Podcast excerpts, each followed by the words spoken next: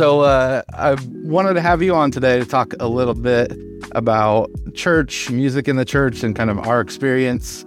We've both been on staff worship leaders at churches before and had um, a lot of different experience in that area. So why don't you just tell me? I don't know. Let's just talk a little bit about your experience and. Yeah, yeah. So I think about it was maybe my second year of college. Um, I remember being at Purdue, going to Passion Conference for the first time uh, in Mm-hmm. Atlanta. So this was Passion 2010, and it was just so crazy cool. Uh, that dating ourselves by I know, yeah, yeah, no, um, yeah, it was so cool. It was such a cool experience. It was like, man, all these, you know, it was like Hillsong United was there, which you know, then like they were writing every youth worship song, and so it's like you got to hear your worship band, like what they were doing at your youth group, you know, my high school youth group. yeah You'd hear their version of it, but then you'd hear Hillsong's version of it, and you were like, "Oh, that's what it's supposed to sound like."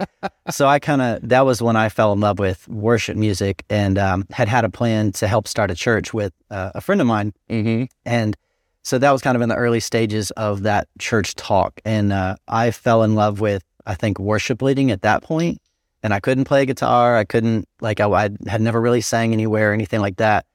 And uh, I just asked my pastor, hey, if uh, the guy who would eventually be my pastor, Aaron, uh, hey, uh, if I learn how to play guitar, can I lead worship at our church? And he was like, sure. yeah And I, yep, you do that, Chris. And uh, so for me, that was kind of the point where I fell in love with worship music. Yeah. And uh, got to see it done really well. Um, and no, and I had seen that at conferences and some different things, but that was the time where God really got a hold of my heart, and I started taking my faith very seriously, uh, which led into eventually like taking my faith seriously into like what do I want to do with my life, yeah and that led me toward uh, Bible college in Missouri, a small Bible college, and uh, Baptist Bible College.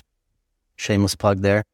But no, I really loved my time there, and I thought God was calling me into like church ministry, and Yeah. really fell in love with that. I had found a church at Purdue that I loved, um, Clear River Church, and uh, some people just really poured into me there, like heavy. And and when you're in a very formative time in your life in college, and you're trying to figure out what what am I going to do with my life? What is that supposed to be about? And so, I think for me, I got to see what great church leadership looked like and just like really practical ministry. Like you took me to Chick fil A and asked me about my life. And, you know, it's like somebody cared about you and you got to see how they led groups. You got to see how they organized their ministries and helped the city. And it was like, I think this is something I really want to do with my life, like yeah as a career.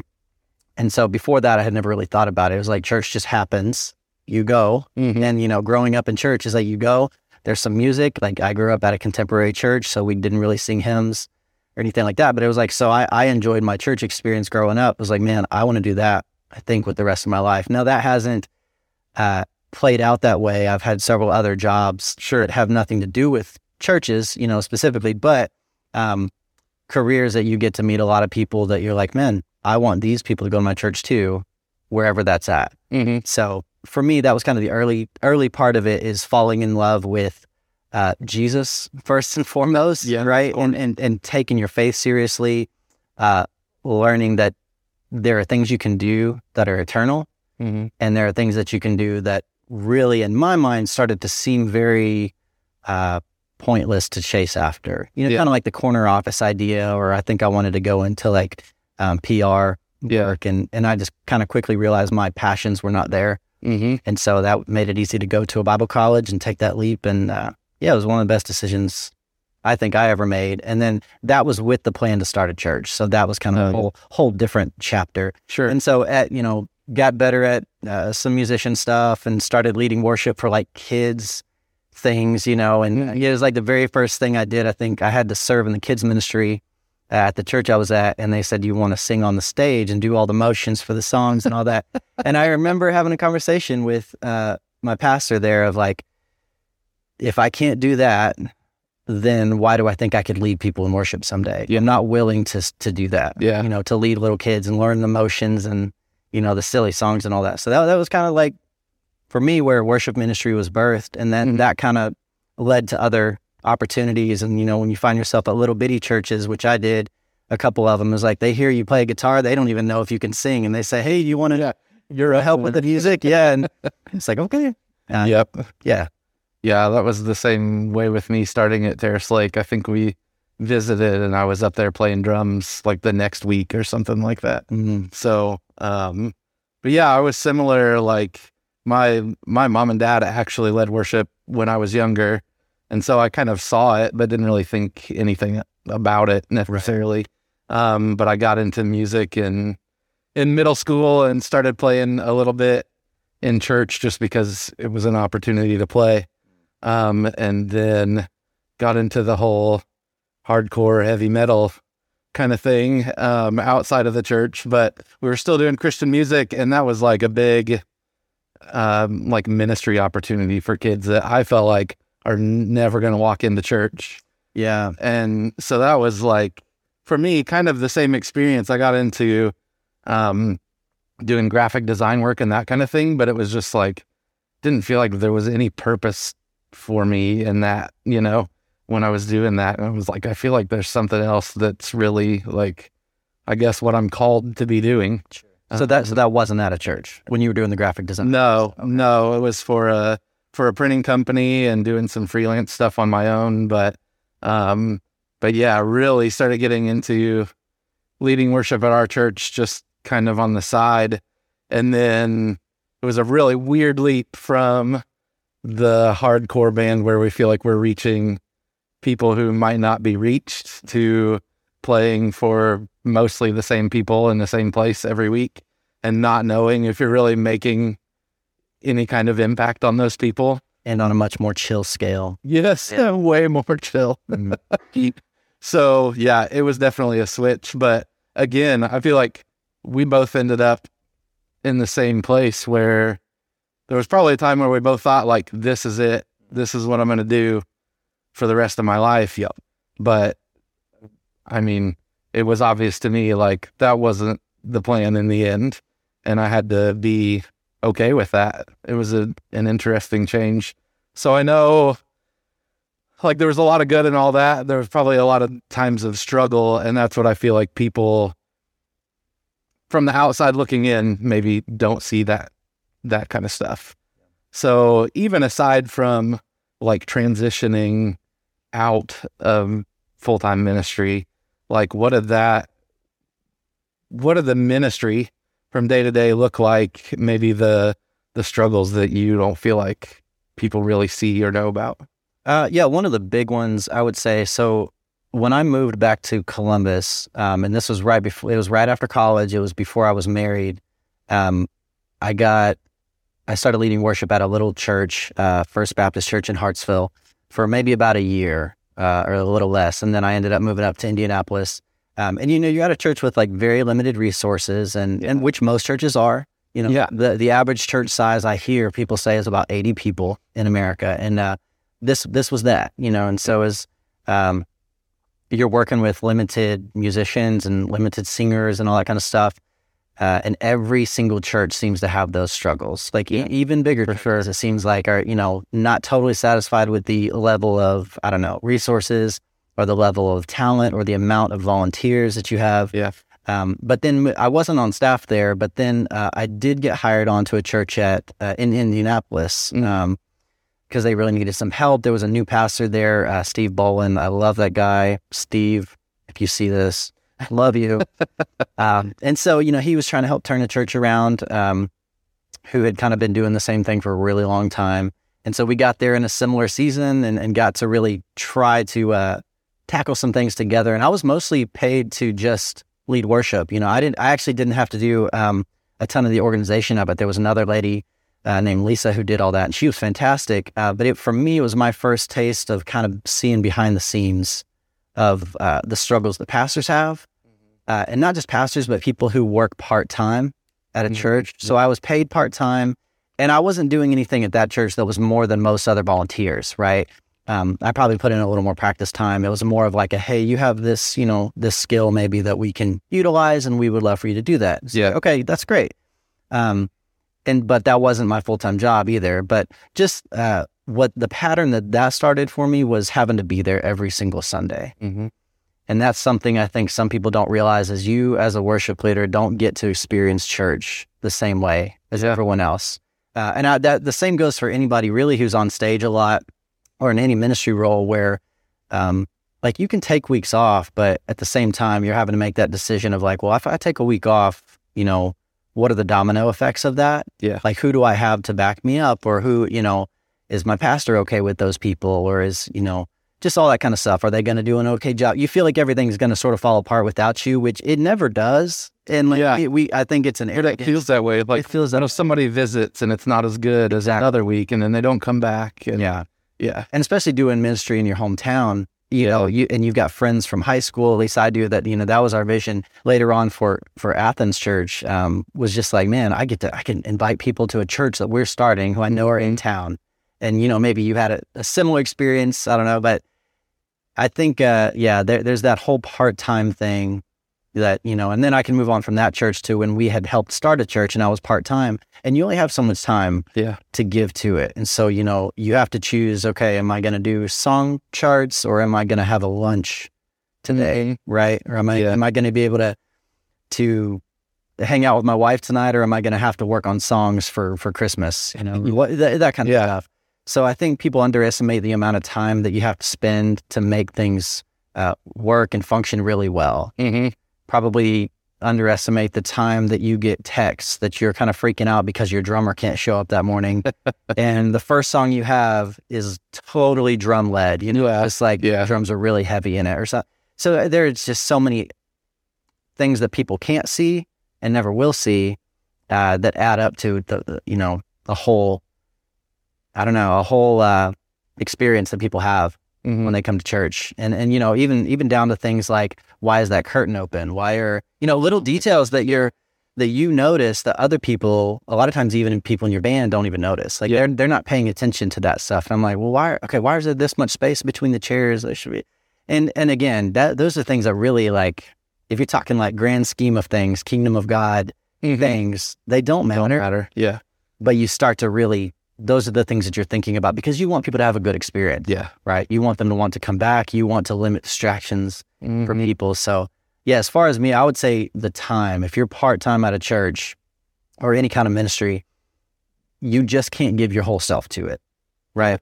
Because you've got to wake up, you know, be with your family, get kids ready, go out the door to your full time job, and then figure out all the in between. When can I fit in this stuff? When can I fit in these phone calls that I need to have with this band member or Yeah. you know that kind of stuff or or even with your pastor with like okay when can i do staff meetings every week Mhm. you know to try to work around that schedule and all that so Yeah. i mean maybe you can speak to some of that too because you, probably you probably weren't full-time all the time I mean, no, I wasn't, but I will say I don't feel like it was a whole lot different full time.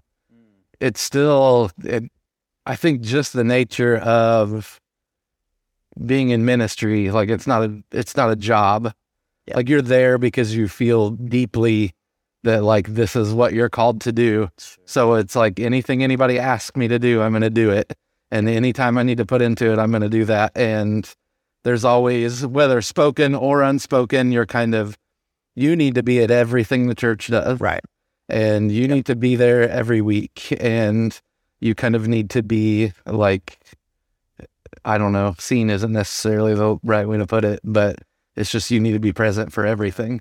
And for me, it got a lot of, I mean, it was really easy to cut family time because I got to be here for a rehearsal or I've got to work on the sound system until midnight tonight because something's not working with it or whatever. And family time is always the first thing to get cut, unfortunately. And so and people kind of wear that as a badge of honor too right they do, yeah. well just in culture Yeah. period it's like the busier you are the Yeah. more the more it seems like you're productive You're important. or you're important yeah that's a really good way to say it but in reality it's like no your priorities are just really messed up Uh-huh. right? And so, yes, this is the Church of Christ, right? Right. The denomination, but you know, like Yeah. like you're you're handling Christ's bride, and and you're you want to serve God well and faithfully, and I think we think that that means killing ourselves Mm-hmm. And sacrificing everything else because God should be our first priority, but there is a difference, you know, in like, well, what what is your family going to learn about ministry? What are your kids going to learn? You know, I'm just getting to the point where my five year old is, you know, I can rub off on her a little more, but Yeah. as your kids get older, which you know, you know, with your boys, it's like, yeah, you're cutting out something, you're cheating somebody, Mm-hmm. and uh, I don't know, has that changed for you? Do you think moving moving out of It definitely has. ministry? Going out of full time ministry was like uh, had my life back a little bit, Mm. you know, and not that it was all bad by any means, but it was just that expectation wasn't there anymore. But it's also a little strange because it's like your is your is your faith your job or is your job like it was a major transition after not working at the church to figuring out like what in the world is my place in church now? Dude. um That's i mean i feel like it's taken me you know it's been a little over five years i think since i was on staff there. And i mean there are still things that i'm just like i feel like i should know what's going on behind the scenes but i don't. Or you know. Oh yeah, I don't get to speak into that anymore. right. Yeah, that yeah. Right. it's it's such a strange thing, but it's been really good because it's made me not rely on my job to be like my walk with God. Yeah. You know, and it's kind of figuring that out all over again a little bit. Yeah, I've gone through this weird phase. So, you know, we we recently transitioned this past year away from the church that we helped start, and you know, and we did it gracefully, and we still love the church, and you know, it wasn't anything like, oh, we're never coming back here. We hate this. You know, we got so wrong. It was it was nothing like that. It's just Yeah. time for a transition for us, and um, and to find another church, we really underestimated how hard that was going to be. Not just to find people that you care about, and and the length of time it takes to develop relationships, but also the amount of uh, input you used to have versus what you don't at a new church and figuring out, man, who am I without being on a stage? Yeah. Who am I if I'm just in the audience? You know, even my temptation in talking to new people at, at the new church we had been going to um, has, has just been, okay, I'm telling myself, okay, don't try to lead with your strengths because everything in me just wants to lead with my strengths and tell people ah, I used to do this and this. Yeah. and this. It's like Yeah. because you're looking for something I think to feel impressive, Mm-hmm. and you want people to know how much you know maybe you've thrived in a different season or Yeah. you know and that gosh yeah you've you find out how much of your identity was wrapped up in like being in ministry you know or like being a pastor or being a worship leader um and being on the stage and so i don't know this, this has been a good season of growth i think for us but it's also been really challenging like you'd mentioned okay i'm not paid to have a relationship with jesus anymore Yeah. and it's like well you know if pastors are listening or ministry leaders or something it's like well do you clock in when, Yeah. you, when you do your devotional time Yeah. like to some extent you're sort of paid to be a role model christian Mm-hmm. you know and i say that in the best way possible It's Yeah. you are paid so that you have time to experience god yourself have alone time with god you don't have to go work a nine to five job you know you, you like you are paid to do this so that you can help other people learn how to do this Mm-hmm. like you are paid to help equip the saints to do the work of the ministry and you know a lot of times it kind of i don't know it can it can feel like you if you're not getting paid for it well then you're not going to do it and so it's been it's been challenging in that sense of like okay what does my quiet time look like you know if you're into that um, what does my daily prayer life look like what how do i lead my family how do you actually minister to people Yeah. in a workplace, like Yeah. any workplace or school or, you know, wherever you find yourself, a marketplace, I don't know. Um, and it just looks different than a church because, you know, even there were times I got to preach, you know, at, at our old church and, and I really enjoyed it. But like people are forced to sit down and listen to you, you know, for 35 or 40 minutes and, or an hour. I don't know. There's times I went long, I'm sure. But, you know, they're there knowing what to expect. But when you're entering, you know, any kind of marketplace job, um, like I work for a bigger company now, and um, I get to share Jesus with people, and like it's really great, but it's different. It is a different thing Yeah. um, than when people are sitting there expecting that that's what they're supposed to hear. Yeah. Right. And so learning how to navigate those relationships is different. Uh, learning that you are not any better than anybody. Uh-huh. Like, and, and not even that, but hey, there, I've realized there are so many people I look up to now that I didn't before because they were so faithful to serving their church um, or our church or serving the ministry that I was leading. They're just, they're just legitimately better Christians than me. Like they just love God more than I do. They serve more wholeheartedly than I do. They know the Bible better than I do, even after going to like a Bible college and Yeah. having that education. So I don't know. I think I think you learn way more about yourself when you get to step out of ministry than, you know, vocational ministry. I mean, Mhm. I don't think any of us are supposed to like step out of ministry. I Right. think we're all Yeah. supposed to be doing that. But when you think God's called you to do that as a vocation, it can be a really difficult thing uh, to figure out who you are without it. Mm-hmm. And I'm not counting it out. So, you know, whatever God has Yeah. for me, He has for me. Me either. You, I I think if anything that taught me is, you know, things can change tomorrow. yeah, and you know i'm i'm not in control Yep. and there may be this thing that i want to do but that may not be what's what god has for me and that's okay for sure. and so that was i mean that would be probably my big thing that i would say you know to people who are in ministry right now or had been like it's okay that that ministry you felt so called to was for that time Yeah. it doesn't mean you failed because you're not a part of that anymore you know Yeah. and because I've I did feel a little bit of that coming out of that. Like I thought that was going to be the rest of my life, and I felt like that's where called me, God called me to go, and I'm not there anymore. So did I do something wrong, Yeah. or what is what is life supposed to look like now? And that you know it's okay to be just to be content with where you are, um, because you know again the vocational side of ministry and just being, you know, a Christ follower are really two different things. And just because you're not in one doesn't mean you're not the other. And it doesn't mean that God loves you any less. Right. Like I, I think I felt for a long time like if I stepped away from or stopped pursuing, you know, some we were on the way to a basketball game the other day, a Pacers game, and uh, some friends asked, "Do you think you're still? Do you think are you trying to pursue like ministry Mm-hmm. jobs again?" And you know, I'm up in the air about that, but there was still this feeling of like, if I don't, that I'm forsaking like some kind of calling. Yeah. Like you're walking away from it. Yeah, and it really Yeah. harkened back to like in Bible college. I remember some pastoral classes I was in um, where they had people, you know, there might be like 25 kids in the class, and they would say, "Hey, um, 10 of you sit down," and it's like, okay, there's 15 of you left. Statistically, in 15 years, these are the only people that will be in ministry. Mm, yeah. And then he said, okay, now, you know, 60% of you sit down.